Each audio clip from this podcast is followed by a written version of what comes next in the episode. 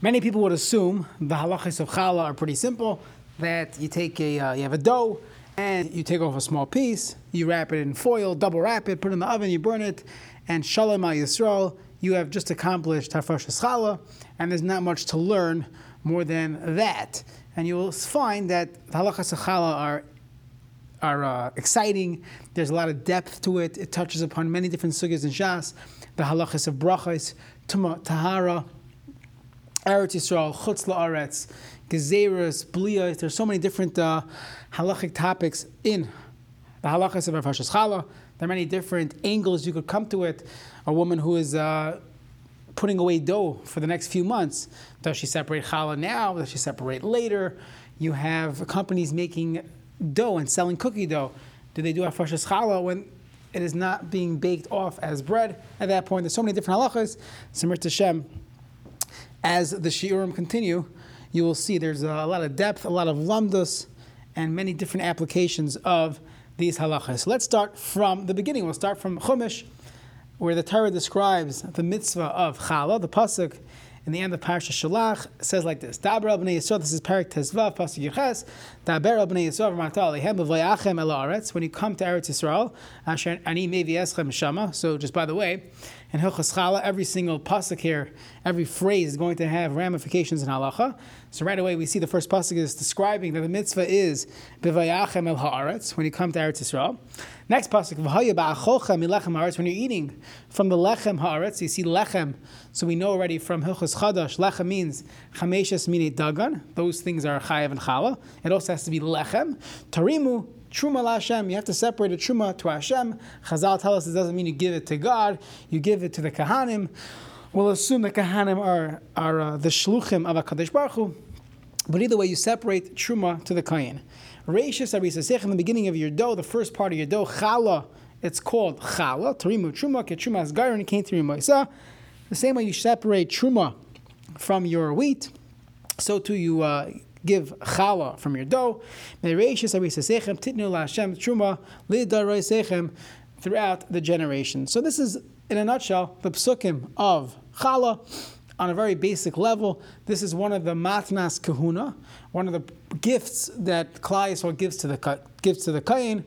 The most uh, classic gift is truma. There are many other gifts we find in the Mishnayos, in, in Chumash. These are the, one of the gifts you give to the kain. Interestingly, what's unique about challah is that unlike truma, or let's say uh, other, you know, when you slaughter animals, different parts you give to the kohen, truma was seasonal. Once a year, you harvested your grain, winter wheat, spring wheat, Hilchas Chadash uh, reference. But it was a once a year thing, it was an event. Challah could be every single morning.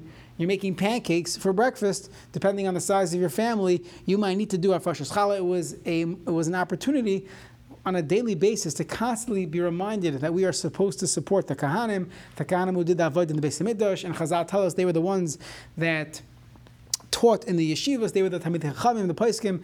So constantly reminding oneself to support the Talmid Chacham and the Kahanim of his generation. So it was, a, it was a unique, unique mitzvah that every time you're making a dough, you're baking challah, you're making chocolate chip cookies, you would have to do hafreshas challah. So as we said, the pasuk says b'vayachem el haaretz when you come into Eretz Yisrael. So the way we know from the Mishnayos, again, there's a Masechta called Masechta Challah in, in Seder Zeraim. So the mitzvah deraisa is only in Eretz Yisrael, as the pasuk says, "Bivayachem el haaretz." What about chutz laaretz? So we're going to see the Rambam tells us, and it's based on the Gemaras in Shas, that there's a mitzvah of hafrashas challah, of separating challah from your dough, even in chutz laaretz, midivrei seifrim. It's only midivrei seifrim, midrabanan. Why? Kadesh le'tishtakach teres challah mi Yisrael. So that people shouldn't forget that there's such a thing called Hafashas Chala. Tosfos and Kedushin is bothered by the fact that we don't have a takana on Truma. Nobody separates Truma and Chutz La'aretz, only, only in Eretz Yisrael. Why, why don't we have this same takana of Shaloi Tishtakach? So the answer is that Chala is, is separated from the ground, meaning Truma it's your backyard when you're harvesting. So you only harvest only when you're harvesting in Eretz Yisrael. So we could say there's a a reason why one would say this is only an Eretz Yisrael mitzvah, as opposed to challah, and we're going to see some of the halachas. Challah is more of a chi of gavra. When you're about to eat, depending on where you are. If you took flour that was grown in, you know, wheat that was grown in Europe, and you made a dough in Eretz Yisrael, you're chayiv challah in Eretz Yisrael. You're not. It's not based on where it was grown. It's more of a chiyuv on the person, and therefore, the Tosfos points out in Kedushin that is why you have a din derabanan challah called chalas chutz Now the question is, in Eretz Yisrael today, let's say you live in Eretz Yisrael, you live in Yerushalayim. When you do Afrashas Chala, is that a chiyuv deraisa minatayra? So you would say yes. It says b'vayachem elaretz when you come to Eretz Yisrael. However, the Gemara Nida, the Gemara Nida Daf Memzayin tells us that b'vayachem tells me the bias kolchem, when everyone is in Eretz Yisrael. And the way we understand it is at least, you, you, you at least need roiv, rubai kakuli, you need roiv of Klal Yisrael to be in Eretz Yisrael. And since we do not have roiv Klal Yisrael in Eretz Yisrael, halacha is that chala, the chiv of chala, chiv of afrasha is only going to be a din derabanan. This sugya is found in several other places halachic ramifications today. Trumas and Maisrus in Eretz Yisrael. Shmita is coming up here. Tafshin Pei is going to be Shmita. Is Shmita deraisa bismanazeh or is it derabanan? You have many different ramifications in halacha. Can we rely on kulas? What if you have machlekes? What if you have a suffix? So many hold no, it's a deraisa today in, in Eretz Yisrael. Many hold no, it's only the rabbanon because you do not have roiv yoshveha Allah. You don't have most of Klal Yisrael in Eretz Yisrael. So the question always is, what if we do have most Yidden, let's say one day, most Yidden will be living in Eretz Yisrael, everybody makes Aliyah, and you'll have more than 50% of Yidden in Eretz Yisrael. So the question is, at that point, would it now become a deraisa? That's a fascinating question. We're going to assume that it still won't. Why not? So there's different uh, ways to understand that. First of all, you have a suffix. How do you know that most Yidden are going to be there based on a uh, you know a Pew uh, study? How are you going to know really? Additionally, many learn that, as the Gemara points out, even Bimei Ezra, by the, the, building of the second Beis Hamikdash, Beis Hamikdash did not have roiv of Yisrael there, and therefore it could be that you don't have the kedusha of Eretz Yisrael Bismanazeh of the binyan by Yesheni, and therefore, even if most of Yisrael would be there, it would not count. Additionally, if you look at the Gemara in Erechin Daf Lamed Beis, the Gemara there it's talking about Shemitah and Yovel. It describes you need to have that people know the Yerusha that they are divided properly. You know you have to know where your shevet uh, is not simply to be in Eretz Yisrael, although most places say that does not apply to the halachas of Chala, but you can start seeing why we're going to assume that in Eretz Yisrael it is only a din derabanan. So, either way, whether you're in Eretz Yisrael, whether you're in Chutz La'aretz, the concept, the mitzvah of Chala Bizman we're going to assume is only a mitzvah uh, derabanan. So the first question we have to ask is that okay? You told me that there is a mitzvah of challah, and we're going to get into some of the details. Is it really a mitzvah? What is the mitzvah?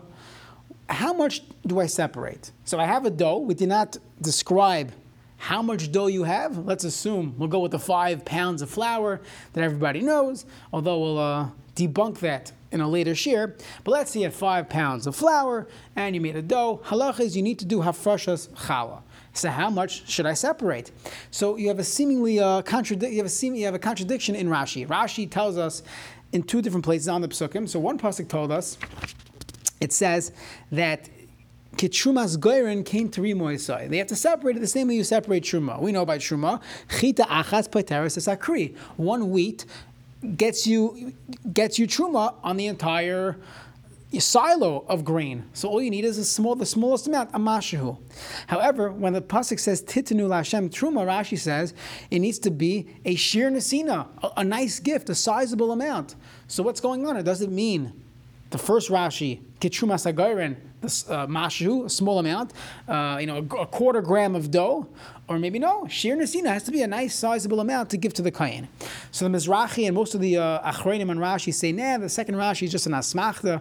Halacha is all you need midarais is to give a mashu, just like truma, as the pasuk says, kitruma sagairen, kain tarimu isa. That is the standard approach found in the Achronim. That's really how we paskin.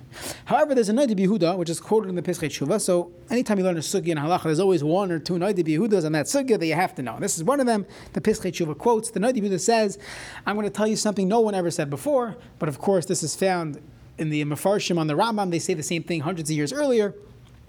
Tosfos Rid, and the Noda B'Yehuda says like this that midaraisa, there's two dinim, there's two mitzvahs. There's a mitzvah of, which is a matir, to lesakein ha'isa, to fix the dough, and that helps you with a shear of a mashu, the smallest amount. And then there's a mitzvah of nasina lekayin, of giving to the kayin, that needs the shear nasina. So it could be today when you're not giving it to the kayin, it could be you don't need this uh, this bigger amount. That is the opinion of the Noda Yehuda. It also sheds light on that question that we, we, we uh, mentioned quickly is Hafrashas Chala a matir? It's simply a way for me to eat. Perhaps shechita, shechting an animal is only a matir. You want to eat a cow, you have to shecht it first. But maybe there's no real mitzvah to go now, take a knife and just find chickens and shecht it, versus maybe challah is a mitzvah. So the Noda says it's really both. There's the matir that allows you to eat it, and then when you're giving to the kohen, there will be a mitzvah of nesina. We'll get to this when we get into other discussions. You're baking bread for a uh, non, you're baking bread for McDonald's, and no Yiddish should ever be eating that. So the question is, do you need to do Afrashas challah? No one's eating it, so Yidden are not eating it. You don't need it to be a, a matir. Is there still a mitzvah of hafrashas challah? We'll get to that question as well. At the end of the day, to conclude this year, we spoke about the mitzvah of challah, hafrashas challah. There was a discussion what the minimum size shear is. We're going to assume, as the Shulchan Aruch says, based on the, the concept of truma, that a mashahu suffices on a deraisa level. All you need to do is give a small amount However, what needs clarification is how come everyone knows, every uh, Beis girl is taught in school that you have to give a kazayas of dough. Where does that come from? We're going to see that the Mishnayos never mention a kazayas. So where does this minog of burning a kazayas, of separating a kazayas come from? Can one do a smaller amount if uh, you're afraid, you know, something might happen. So we're, we're going to get to how we have our shear, what we do in our kitchens, bismanazeh.